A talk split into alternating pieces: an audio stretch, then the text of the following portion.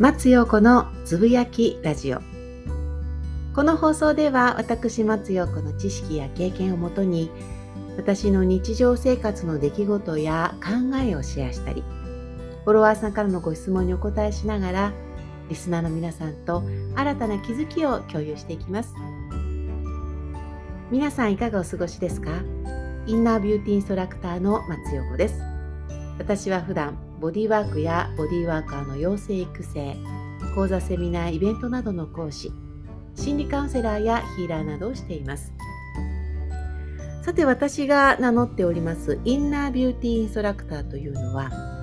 私がもう4年前になりますね。4年前に立ち上げました、えー、日本インナービューティーインストラクター協会。そこの資格の名前。私はもう一つ株式会社ブリリーというね会社も経営していますけれどもそちらではあのリスタイルリスタイルメソッドという骨格メイク体のね骨から整えていくというプログラムを作ってでその、えー、リスタイルメソッドのインストラクターたちを養成育成しているのが株式会社ブリリーただそのリスタイルをねしていく中でスポーツトレースポーツ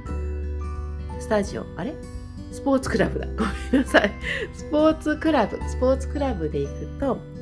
リスタイルメソッドのイントラでは、インストラクターではないんだけれども、ヨガインストラクターだったりとか、ピラティスインストラクターだったりとか、ダンスインストラクターだったりとかね、そういう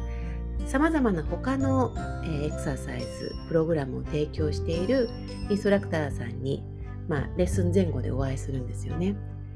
そんな方々のお話を聞いていたり、あとは公式 LINE のフォロワーさんも同業の方が何人もいらっしゃって、そういう方々からのご質問をいろいろ聞いていく中で、すごくこう、すごい頑張ってるんですよ、皆さん。すごい頑張ってるんだけれども、お客様のためにこう自ら仕事をしているだけではなくて常に学んで常にその脳内をブラッシュアップしようとしている。でもこれも自分のためではあるけどお客さんに喜んでもらうため。そういうふうにされている方々が本当に本当に多くて。なのでそういう方々リスタイルメソッドのイントラではないけれどもボディーワーカーとして頑張っている人そういう方々のトータルサポートが何かできないかなというふうに思って立ち上げたのが日本インナービューティーインストラクター協会です。まずボディーワーカーとしてこの最低限のこれだけのものを学んでいたらものすごく役に立つだろうという基本のものをお渡ししたりあとはこう何て言うのかな自分自身をしっかりプロデュースする力そういうものが持てるような、えー講座を開いたりあとは講座やセミナーなどができるノウハウだったりあとは起業のね起業するというノウハウだったりということをお伝えする協会なんですがやはりコロナにおいてそこのところが今滞ってしまっているのでまたしっかりと来年からこうきちんとねサイクルこう回せるようにしていきたいなというふうに思っています。何の宣言なんだろう。これはインナービューティーインストラクターの、えー、説明でした。さあ、えっ、ー、と、10月の15日、今日15日ですね。昨日、えー、10月14日に私の友人であるマキさんという方が私の学び仲間でもあるんですけれども、長野県の軽井沢に住んでいらっしゃって、そこに行ってまいりました。私がちょっとずつねこの仕事の内容をチェンジしたくてもう前々から何回もお伝えしてるとは思うんですけれども私がワクワクすることをみんなと一緒にしたいお客様や、えー、私のフォロワーさんと一緒にしたいなという思いが常々ありまして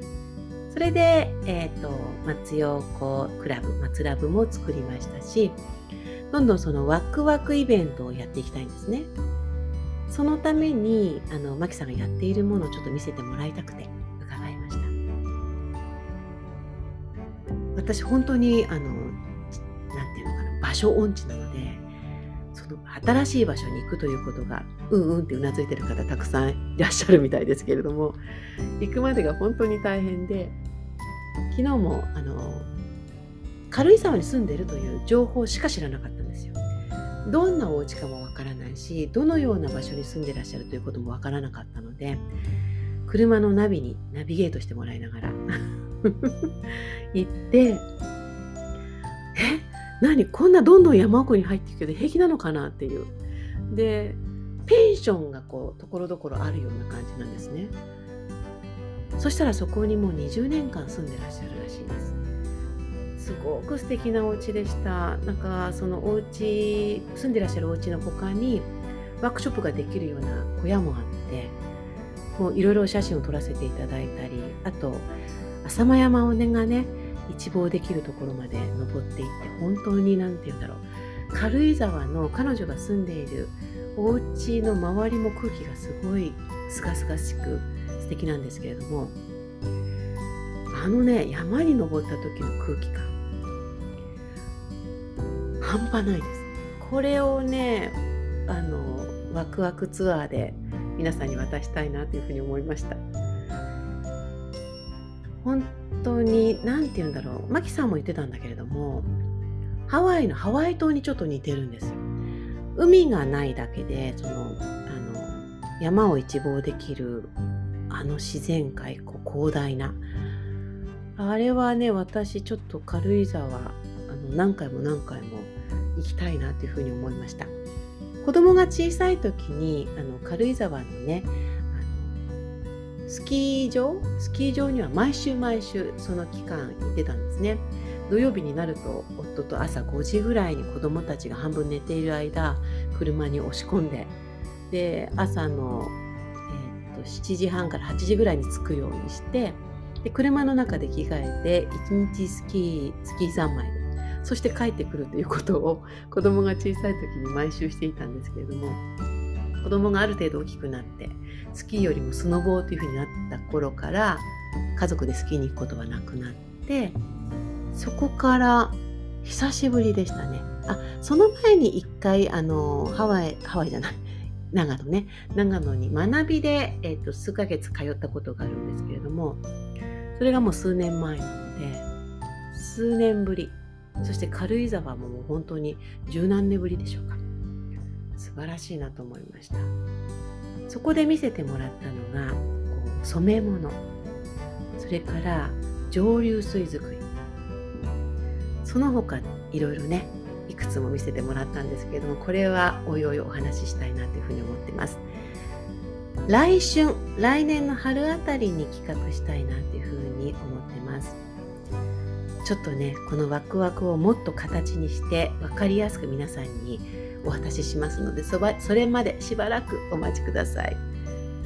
これはまたちょっとねブログにも書きたいと思います今日も最後までお聴きいただきありがとうございました。松横でした。